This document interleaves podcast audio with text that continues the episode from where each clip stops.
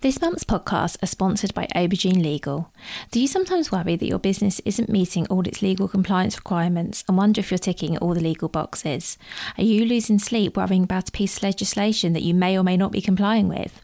Perhaps you need some help with your client contracts or your data protection compliance, or maybe you're worried that your website doesn't have the right documents or legal notices in the right place. Perhaps you have a brand that you want to protect with a trademark. How about if you could outsource it all and eliminate all of your worries? If so, then get in touch with Aubergine Legal, a friendly commercial legal consultancy offering practical and clear commercial legal advice without the overwhelming legal jargon, taking the worry away and helping you to protect your business and minimise your risks. Aubergine offers a free 30 minute consultation if you have any questions or want to find out if they can help. And you can access this link and book your free 30 minute call via the link in the show notes. Welcome to the Bring Your Product Idea to Life podcast. This is the podcast for you if you're getting started selling products or if you'd like to create your own product to sell. I'm Vicky Weinberg, a product creation coach and Amazon expert. Every week, I share friendly, practical advice as well as inspirational stories from small businesses. Let's get started. Hi, so in today's episode, I'm speaking to Dan from the Wilder Kitchen. So, the Wilder Kitchen creates hot honey, which is something that I hadn't heard about until I started working with Dan and his business partner, Andy. Dan explains how this is a growing category. He talks about how he got the inspiration for this product and how his experience as a chef helped him to develop it. He talks about how he scaled the business, about getting stocked in all kinds of retailers in the UK and well beyond. And I think overall it's a really interesting, fascinating conversation. We talk a lot about the food business in particular, but I think there's also a lot to be gained even if you're not interested in selling a food product. So I would love now to introduce you to Dan. So, hi, Dan. Thank you so much for being here. Hi, thanks for having me. So, can we start with you please give an introduction to yourself, your business, and what you sell? Yeah, of course. So uh, I am a, a, street food chef. My name's Dan Shearman, the creator and co-founder of the Wilder Kitchen. We produce Wilder Bee Hot Honey, which is the UK's original uh, chili infused hot honey that we now sell into retailers, restaurants across the across the UK, and we have a, a range of hot honeys that we have developed now and uh, is out there in the in the wide world. Well, thank you. As you can imagine, I have loads of questions for you, but mm. let's start right at the beginning. Um, so you were a street chef originally, is that right? Yeah. So it was back in 2014 I started my food truck journey. Um, and and that's kind of when I developed this product for the menu. So I went to um, New York just for a, a, visit for a weekend and discovered the joys of hot honey in a um, in a New York sort of pizza joint. And I wanted something really similar for the menu. So I came back and tried to find it, couldn't find it anywhere. So I developed my own. What I did develop was a slightly different version because a lot of the US versions are sort of using chili mash, which include vinegars and salts, and they weren't 100% pure, but delicious. But I wanted something more natural and, and pure. So I developed that for the menu, and it was literally just using it on you know, on on sort of the first thing I think it went on was a goat's cheese salad, and then we did sort of a fried chicken, and and it just became really popular with regulars, and they were asking me to you know to sell it to them, but I didn't. I, I just put it in sort of small small jars and sold it kind of under the counter unofficially, if you like. Um, and and it sort of rolled from there, and it it, it got so popular that we, we thought, you know what, let's I'll just start bottling it and that's where it was kind of born into small independent retailers and i used to sell it on online direct to consumer. And then we had a bit of a break during the pandemic because a lot of the honey that i used to source was from you know small beekeepers uh, and apiaries. I mean the first honey i ever sourced was a 17 year old lad on a rooftop in in peckham and then he uh, he obviously found girls and decided that beekeeping wasn't for him anymore, and we lost him. But you know, during the pandemic, a, a, lot of the other sort of beekeepers were, you know, quite elderly, and they didn't really want to come out, and you know, so we lost our our, our suppliers, you know, our, our honey supply completely. So it was only after the sort of pandemic that my business partner Andy came on board, and we started to do things properly. You know, we really secured um, you know a, a, a decent sort of a, well, a big honey supplier and outsourced to a production kitchen, sort of doing things properly and at scale.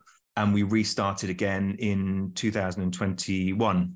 So so now we're a proper a proper business, not just sort of selling at the back of my my food truck um, and doing it at quite quite a grand scale. Well, thank you for all of that. And I guess yeah, there's there's a lot, isn't there? And it seems like there's a big shift between selling something in jars from your truck to actually having a product that you can sell on your website and sell mm. into trade. What are some of the things? What are some of those differences? What sort of things do you have to consider? Because I'm assuming when you're doing it, you know, you're just selling to the customers who are coming to see you at the van. It's a very different thing in terms of regulations and food safety. I mean, I'm sure food safety was at the front of your mind all the time, but you know what I mean. Suddenly, things become a lot more regulated, don't they, when you're a business as opposed to somebody who's doing this on the side. Yeah, they do. I mean, to be quite honest, to begin with, when I was sort of doing it on the truck, it was you know the the sort of hurdles that we we come up against now, and all of the you know the the scale up requirements probably weren't being met. It was real sort of Del Boy Dalboy stuff, you know. But you know, when you go from kitchen table, or in my case, you know, food truck table, to you know scaling up to thousands of units you've got to consider things like your nutritionals your allergens you know your shelf life testing and then there's extended shelf life testing looking at things like packaging and the fulfillment. You know so you if you're going to get into to retailers and you're going to do it properly you know they they need all of that. You know you look at the back of a food product you see all the nutritionals and allergens and it has to be on there and then you know if you're going to go into sort of the larger retailers which we are now is you know you need accreditations like things like brc or, or SALSA. So it's not just a case of you know getting your food hygiene uh, rating and and getting a product out there which well you know you can do but if you wanted to stay relatively small and just sort of supply you know farm shops and and delis. So yeah there's there's a lot to think about. And the, the NPD process like i say from from an idea of a product through to getting that to shelf there's a lot of things you've got to you've got to consider and a lot of sort of red red tape if you like. Thank you. It does sound like an, a huge job and a, and a massive step actually for, for your business. That must have been a huge leap and a, with a with a lot to do to get there. It was, yeah, and we're doing it doing it properly now. That's that's that's the thing. I mean, sort of bringing Andy in was the was the sort of turning point um, you know, because I had no idea how to get this this product to market at, at, any scale. And when I was sort of doing it myself, you know, we we started to get some really big orders, and it was, you know, I was I couldn't do all that on the food truck, obviously, and and I, I was borrowing sort of friends' commercial kitchens, and it was just me sort of, you know, plowing away trying to make you know 8000 bottles of this stuff to get out to you know honest burgers whoever we were working with at the time um, and it was it was tough. So you know, so outsourcing to a proper you know production kitchen, which Andy found for us, um, is has just been a complete business business changer. I can imagine because that's that's a lot on you if you're make if you're hand making. Yeah. All of this hot honey. Um, I'm quite interested if you don't mind, and we don't you don't have to go into masses of detail, but sequentially. So how does that work? Was the production kitchen the first step in the process of actually developing this into a product or are there things even before that? And as i say you don't have to go into masses of detail. I just yeah. think it's super interesting for anyone in a position, similar position to how you were in 2014 who's thinking yeah i'd really like to scale up now. Um what, what was the process like? It's finding the right production partner. I mean there's lots of there's lots of kitchens out there that will will produce your your product for you. Um, but obviously you don't want to compromise on on things like your, your you know ingredients and the quality of the product. And there are you know the bigger players out there that will you know try and push you towards using cheaper ingredients perhaps which we've never wanted to do. It's all about the you know coming from a food background it's all about the quality of the product um, and the quality of the ingredients. So you know going from kitchen table and when i say kitchen table i mean you know a either a, a, a commercial sort of kitchen your own sort of commercial kitchen or you know you could be your own kitchen that you've had sort of you know signed off by your local council and you and, and food safe and you can start producing things but if you wanted to scale up it's finding the right producer that can do that keeping your quality uh, and they come with the right accreditations to get you into retail and ideally the bigger retail. I mean, they don't have to have BRC accreditation or SALSA accreditation, but like I say, if you want supermarkets, you will need at least one of those um, to sort of check check the boxes. And for us, it was it was a little bit trickier than than most because working with honey is obviously a sticky job. So you know there was um, there was quite a lot of no's when we were knocking on doors. You know, even though the product was was already gaining some popularity and and they knew that it would be at, at, a, at a big scale um, it, there was a lot of like look you know the clean down is crazy it's you know they've they don't want to sort of clog up their machines with with honey when they've got to then clean down and work on the next product for the next customer so we found a really amazing producer that that work with us they're, they're a small producer a team of two um, and and we communicate every day. They make you know their our, our recipe to the T. Um, we go into the kitchen and make sure things are, are sort of running the way way they need to be, and you know any sort of tweaks to the recipe or so they're brilliant, and it's that's the way to sort of work. First of all, don't go straight for the big guys because you know you want to get your product right at scale. Um, and and uh, you know we've we were you know the the advice we've always had is you know when you're scaling up is obviously you need to get it right kitchen kitchen table and then once you scale up to a double that or triple that the recipe will change you, then you need to scale up again another three times and then it will change again so you need to sort of do it slowly but but just remember that when you get to that larger scale of any recipe it's going to be very different from from what you've made in your your home kitchen that's really interesting i'd never considered that i I had assumed that you were just putting more of everything in to scale it up. So that's yeah, really interesting. so. You would think so. And even even working as a chef previously, I mean, I'd never scaled up anything to that level. So, you know, you you create a recipe and generally you recreate that for 50, 60 covers or whatever you're doing in a restaurant or 100, 200 covers on a street food truck and they're all the same, you know, but then you start doing that in a, you go from a saucepan on, in your kitchen to you know a huge drum or kettle in a in a commercial kitchen and suddenly the recipe's completely changed so you might need to use more chilies or you know the heat might change or whatever it might be but there's there's so many elements that suddenly your recipe is completely different. So you need to just it takes a while to get something from that kitchen to to to shelf at that scale. That's really interesting. And is that something the production kitchen worked with you on? Yeah, absolutely. Yeah, so every new product that we get out there, we we go through um, a really stringent NPD process, which is you know going into the kitchen, scaling up a number of times, and then tweaking, tweaking again, making sure that we're 100% happy with it, and then everything goes off for for the nutritionals and shelf life testing, which takes a few weeks to come back, and then we can start on the packaging and the branding well, I mean, the branding goes on in the background, but the packaging and the nutritionals. Um, so, you know, uh, I guess getting something from from concept to shelf is a good few months. Um, and we're de- developing a product at the moment which isn't a hot honey. Funny enough, I can't say what it is at the moment, but it's it's taking a long time. But we're just going to make sure we get it we get it right. So it could be, you know, end of this year before you know before we even get it out to shelf or, or we're happy with it. But um, that's just the way of the way of the game. And so with the nutritionals, so that's something you send off and that's done externally. So that's, I mean, I, I imagine, of course, you're going to be something you pay for, but it's not something you have to sort of work for yourself because that just seems to me like an absolute minefield. Yeah, exactly. No, it's just something we send off. So it gets sent off to a lab and then it, it comes back with with what's contained in the in the product and we put down as nutritionals including the allergens um, they do a, a, first shelf life test and then there's the extended shelf life testing so at the moment you know we put 12 months on our our products but you know it's a it's a honey they've you know they've they've they dug up egyptian you know pharaohs covered in the stuff and it's it's still edible but so you know honey lasts a long time but um but yeah, so it's we put a year on to start with, and then the extended shelf life testing will will come back. I mean, we've only been going, I guess, officially for the last sort of 12 months, 18 months. Um, so, you know, our extended shelf life is still happening.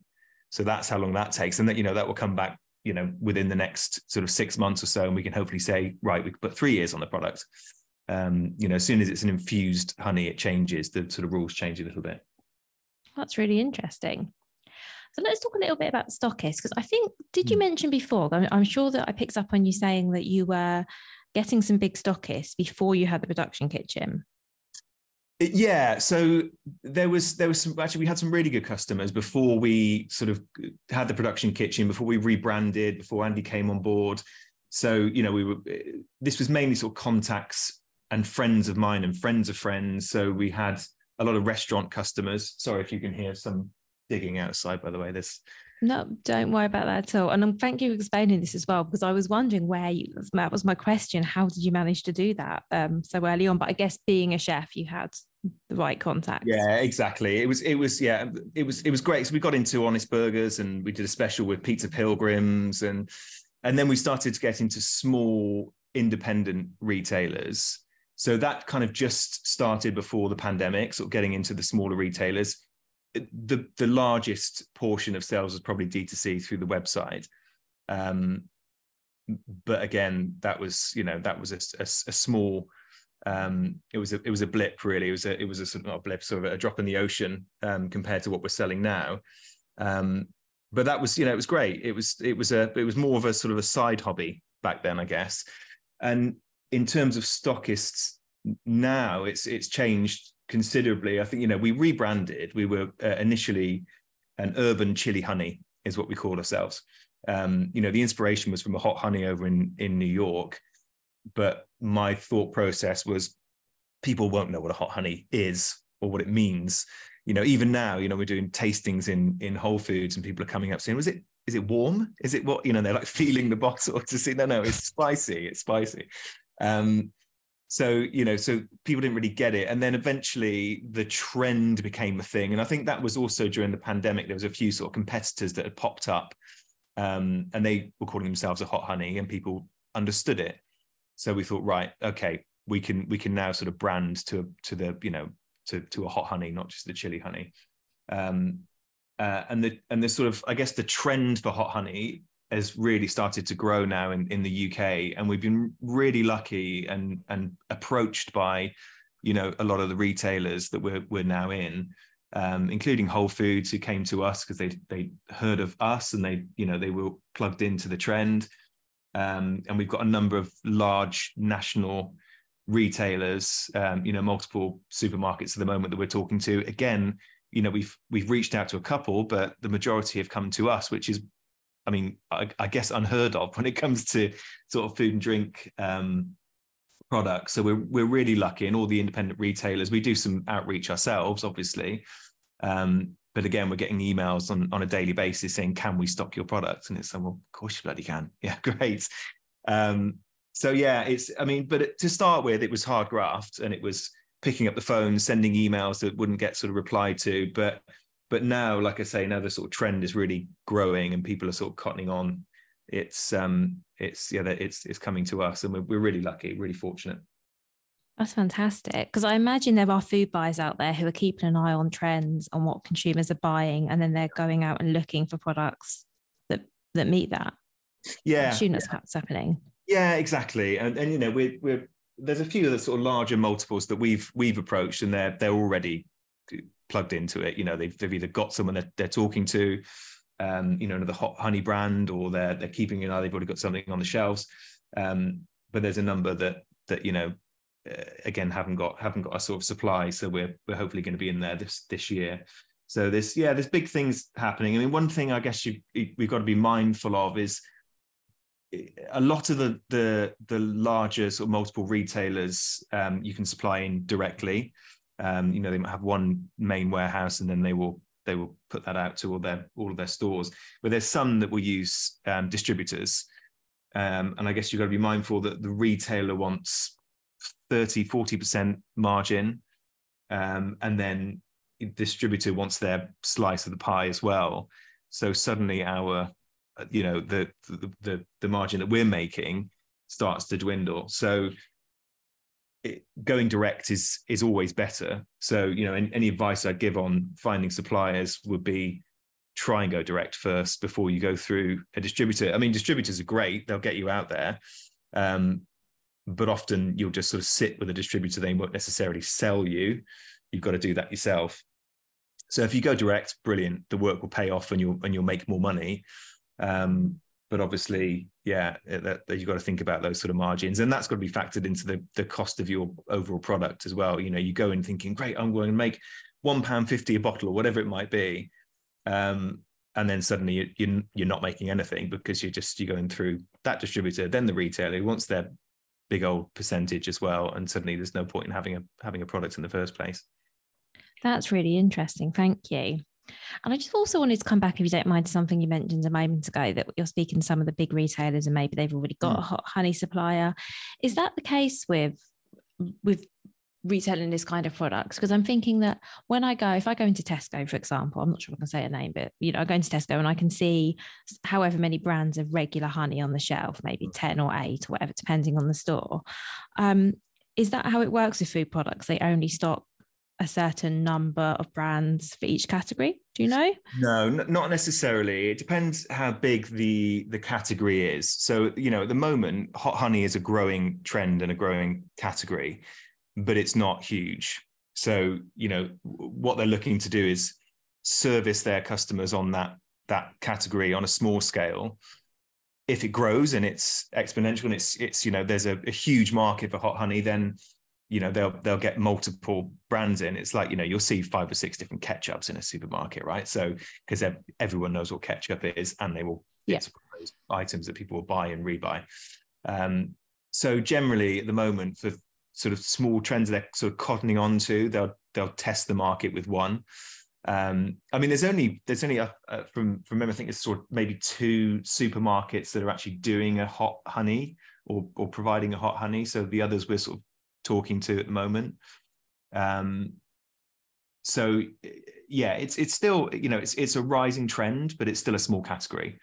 So you'll probably see one hot honey in in every supermarket relatively soon. Um, but then you know as, as the as the sort of trend continues to grow, then then hopefully that that category will get bigger. So I guess that means for you that if the trend continues to grow, there might be retailers that have someone now, but that then you know a couple of years down the line looking for more stockists. Exactly exactly. Yeah we hope so. And look you know we we base our, our product wholly on quality. So you know it's it's it's based on the quality of the ingredients. You know we use an organic wildflower honey um, you know we, we source it from a single apiary where it's in certified organic wildflower meadows and it's sort of you know the product is I, I I can't skimp on that. I'm, you know, I'm coming from a food background. It's sort of for me, it's it has to be that way. Um, and you know that we use fresh chilies. We don't use a mash. You know, we don't put any you know vinegars or preservatives in it. So it's a really pure product. So we do know that compared to other you know hot honeys or spicy honeys on the market, that our quality is above and above and beyond. So it's a really good sign that we're seeing any hot honey at all in in retailers.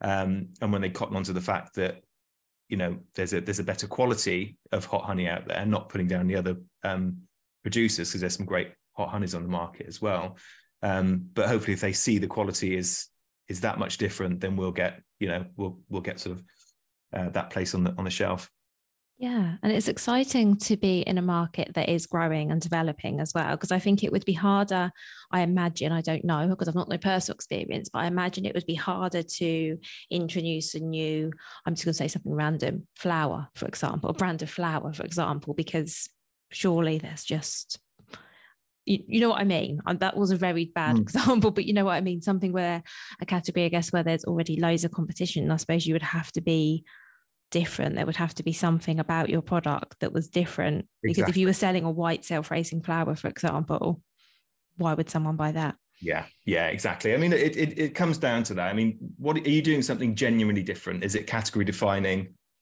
Is it, you know, uh, or is it just the quality is above and above and beyond? I mean, at the moment, you know, we were the first hot honey in in the UK, so it was a brand new category that we kind of created, if you like um, and others followed suit. I think we created it in the UK, but you know, it was if there was an already if there was an existing market of hot honey, it's like right, okay, what do we do that's different? Yeah. How do we, you know, and people are doing that for the condiments category anyway. You've got to look at companies that are sort of going and saying, right, what's wrong with the condiments category?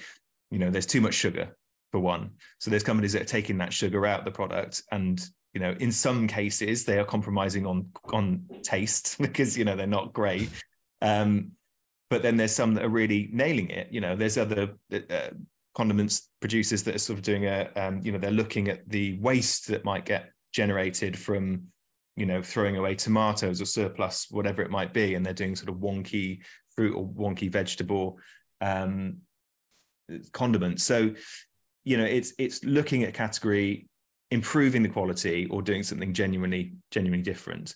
Um, and it's hard to know where hot honey sits at the moment, I guess, because we, you know, we we are a honey, but we're also a condiment. Um, and it's funny to see where we sort of sit on the shelves. I mean, we occasionally we're in the condiments section, which is really where we want to be. Um, but you know, then we sit in the honey section. And you know, how often do you go and visit the honey section to pick something up on a, you know, you don't do it every weekly shop. You might have one honey that lasts you a long time in your cupboard. So, you know, we where we really want to be is that that condiments aisle. And it's that understanding of retailers and buyers and, and the consumers of where we should sit. Um, but that also comes into our our sort of gochujang hot honey, which is very much a more, you know, it's, it's much more of a condiment. Um, it's you know it's infused with with gochujang. It's it's Korean flavors. It's used on you know most of the applications that our hot honey would be used on. Um, but that's a, a, real sort of that's a new product to the category completely. So that's the first in the world. In fact, I was going to say UK, but um, first to market in the world. So you know, yeah, we always like to do something different to get noticed, new you know, new to the category.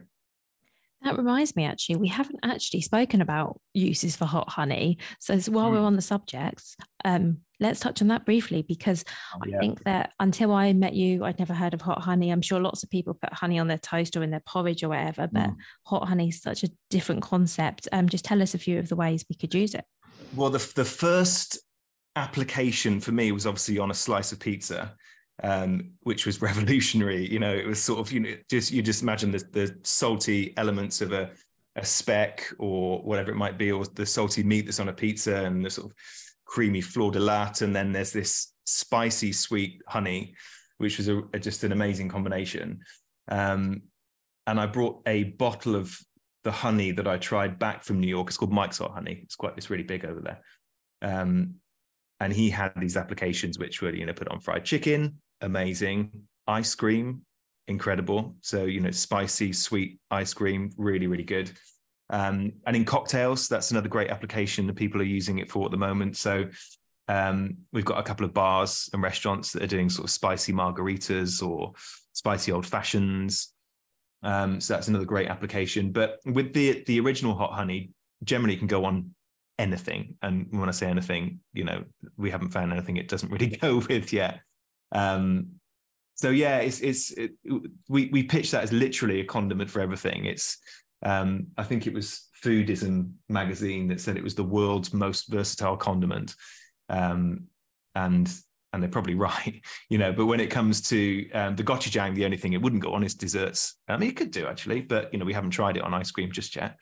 Um, but yeah, the applications, are, uh, you know, there's there's so many. Cheese is a really good one as well. Christmas. We said we do really well at Christmas because people are putting it on, you know, with their cheese boards, putting on their uh, pigs in blankets, their sprouts, you name it.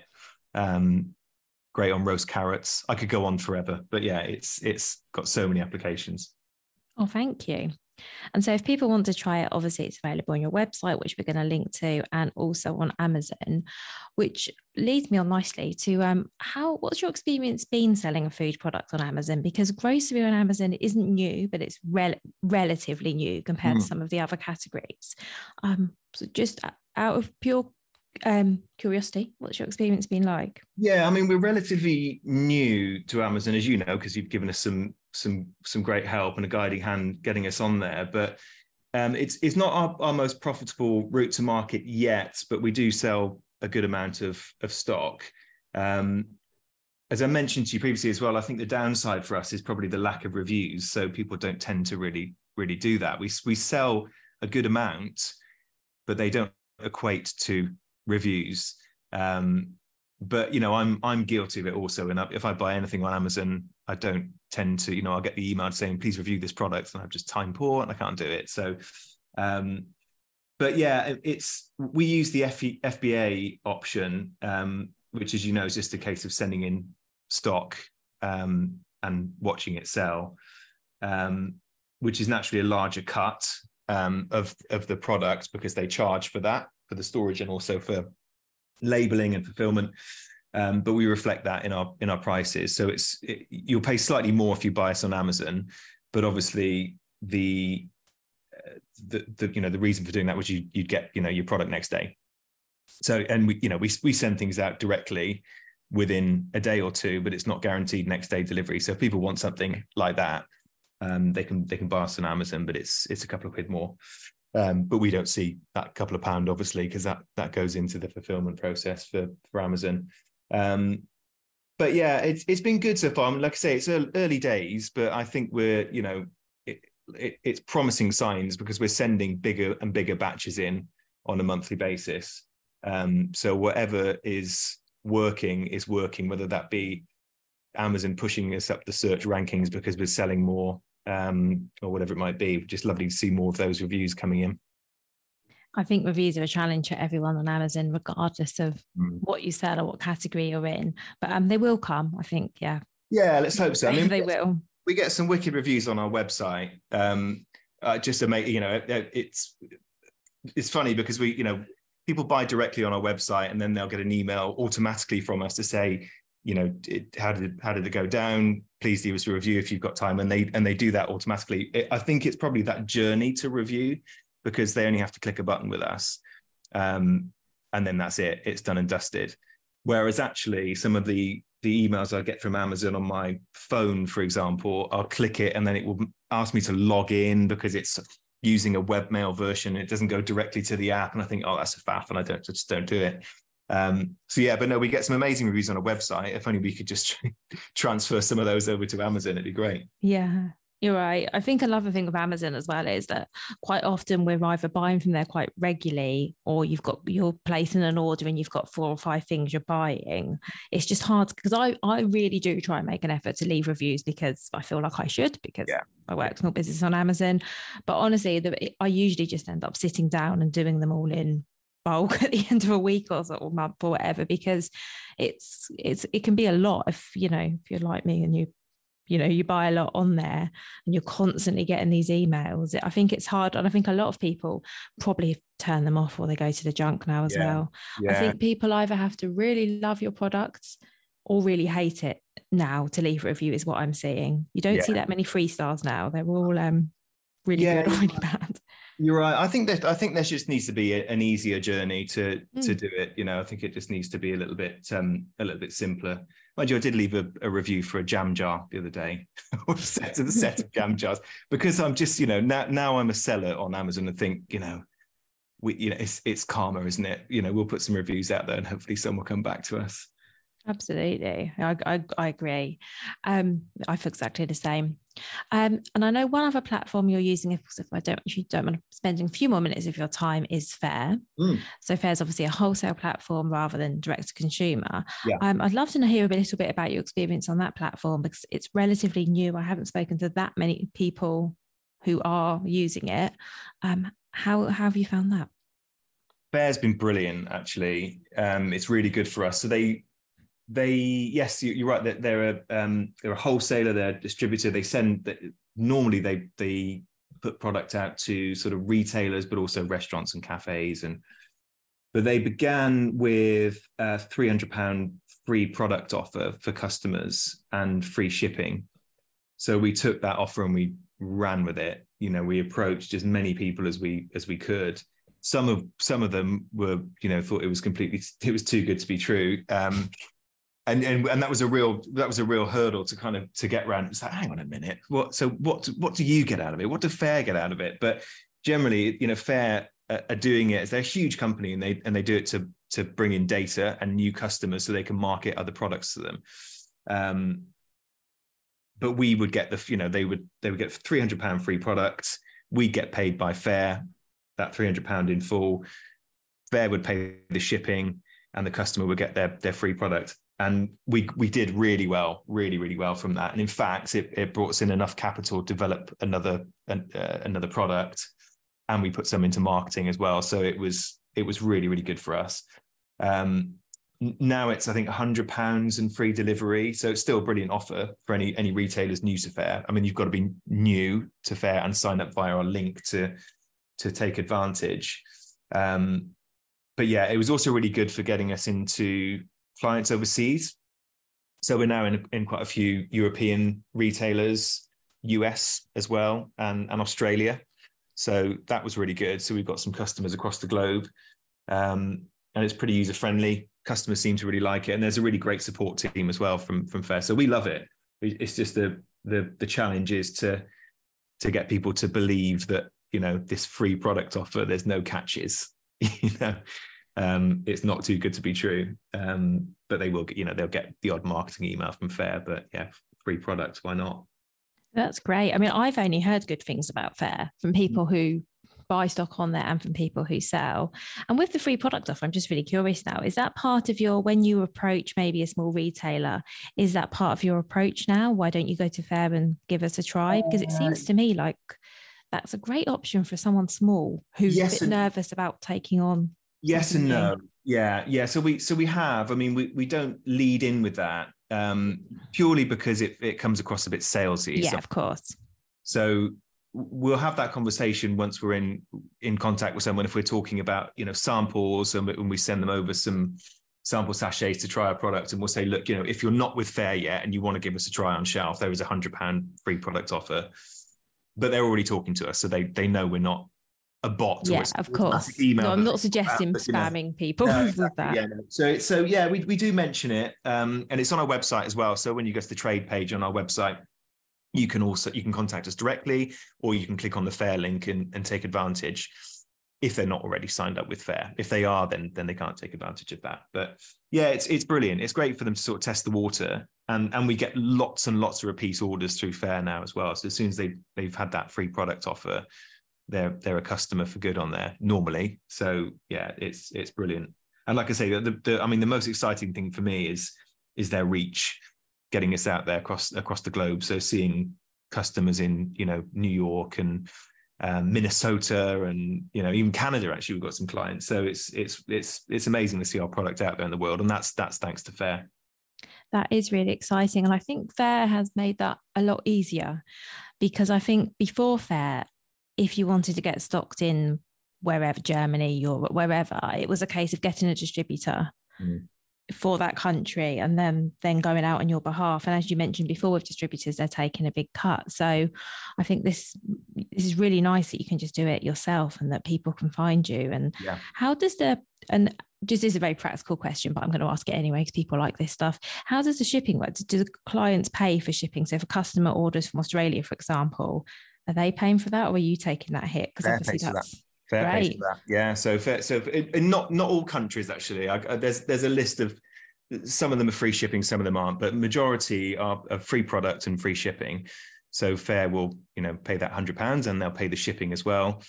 Um, and I believe that's for the first sort of three months, and then the client starts paying for for shipping.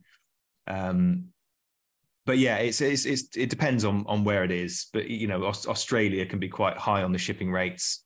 So once it gets past that three months, we might pay half of that shipping just to make sure we can kind of keep that keep that customer. I'm thinking as we're talking as well, and this isn't something I'd I planned on speaking to you about, but it sounds to me like you have a big fulfillment job on your hands as well at the moment. If you're sending st- stock to Amazon and you're fulfilling orders of retailers, and yeah, how are you managing all of that? Because that sounds like a massive that's, job. Well, that's that's thanks to our amazing kitchen and production team. So you know they they fulfill everything for us. So you know any any orders that come in from Faire straight through to the kitchen goes out from the kitchen. Anything that comes in from Amazon, they'll send in. You know, obviously Amazon is fulfilled by, so we we send in bulk, um, and Amazon will fulfill per per order. And then anything that comes in direct to consumer through the website, again picked up by the kitchen uh, and some of the larger retailers we sell into. So Whole Foods, for example, um, some of our you know um, distributors, Salvo and um, JD's Food Group, and some of the big ones, they'll just go out by the pallet ready from the kitchen. So yeah, they're, they're doing a brilliant job. I, you know, I remember the days when I was I was pulling a, a cart to the post office. Um, you know, my son's my son's little buggy full of full of uh, full of parcels Um, so yeah, gone are those days. Thankfully, I mean, we we wouldn't be able to handle it, but yeah, the kitchen are brilliant for that. That's great, and I guess that kind of reinforces what you were saying earlier about finding the right people to work with.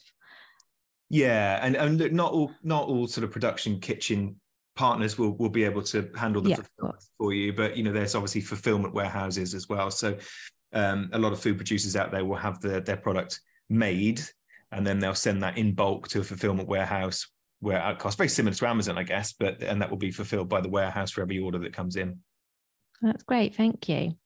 Well, I have one final question before we finish up, if that's okay, which is what would your number one piece of advice be for other product creators? So I probably I wouldn't have a number one, but I might give you three short ones if I can. Yeah, go for it. So um, I think well, I think well, if, if I was to put them in order, I think my my number one would be don't don't go it alone.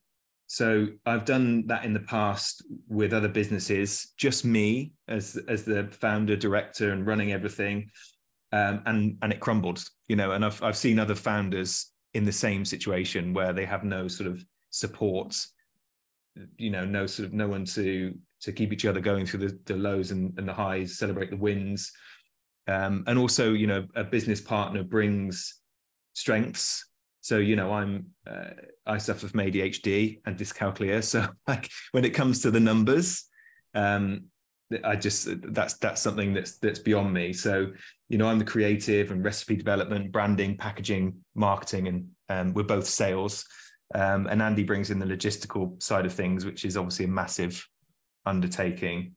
Um, when you think about managing suppliers and stock and customer orders and finances. So I, I think there was there was one key piece of advice that I, I got from um, Yianni Papoutsis, who's the um, uh, one of the founders of Meat Liquor, and he said, "Get yourself a responsible adult," and and I've lived by that. and Andy is definitely my responsible adult. So without him, yeah. So I'd say that would be my number one. Don't go it alone. Um, you know, find find someone who's equally passionate about your product and and do it together and and bounce off each other. Um, I'd say the second is probably learn. So you know, stay stay plugged in and listen to advice, listen to podcasts, uh, network. So you know, get out there, network with with people within the the industry, and connect with other founders. Go to events. So you know, for for me, you know, tr- we're we're still trying to become experts in our field. I mean, I'm sure we'll never be experts, but we're trying to become learned in our in our field. You know, even coming from a food background F&B and, and product development is completely different. It's a whole new whole new world. So yeah, so learning is is an is another big one, and also I guess learn from your mistakes. Um, that's that's another another sort of part of of learning. Um, you know, if you're not if you're not failing, you're not trying, right? So um, you're going to make a lot of mistakes along the way, but learn learn from those.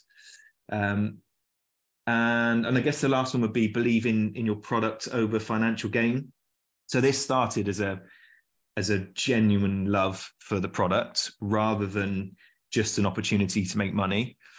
Of course, we wanted to make money when we produced the, the product, but you know, it, it, when it started to take off and we saw a real gap in the market, that's when it became a, a proper business.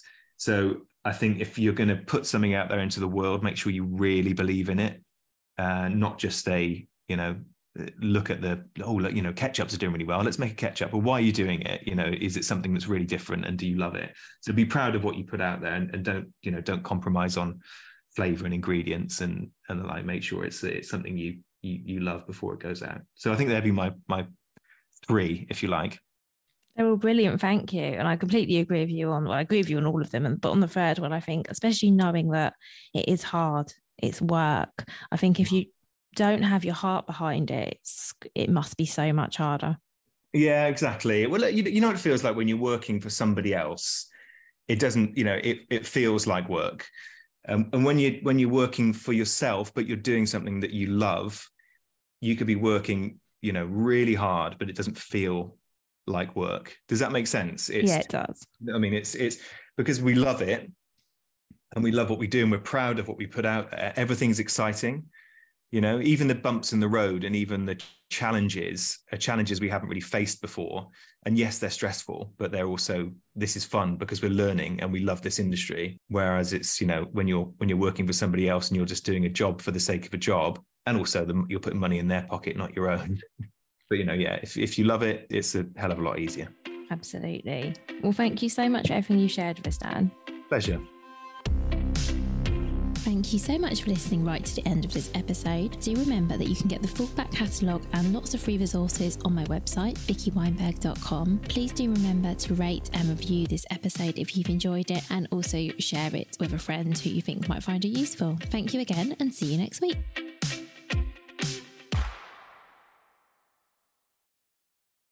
If you've been inspired to start a podcast in 2024, I really recommend my podcast host, Captivate. Captivate were my top pick when I started podcasting four years ago because of how easy it was for a complete novice like me to get started. I've stuck with them for the last four years because Captivate is still really simple to use. They keep adding great new features like the ability to share ads like these, and they've just been really reliable. So when you're ready to start your own podcast, you can use the link in the show notes and get a free seven day trial with Captivate.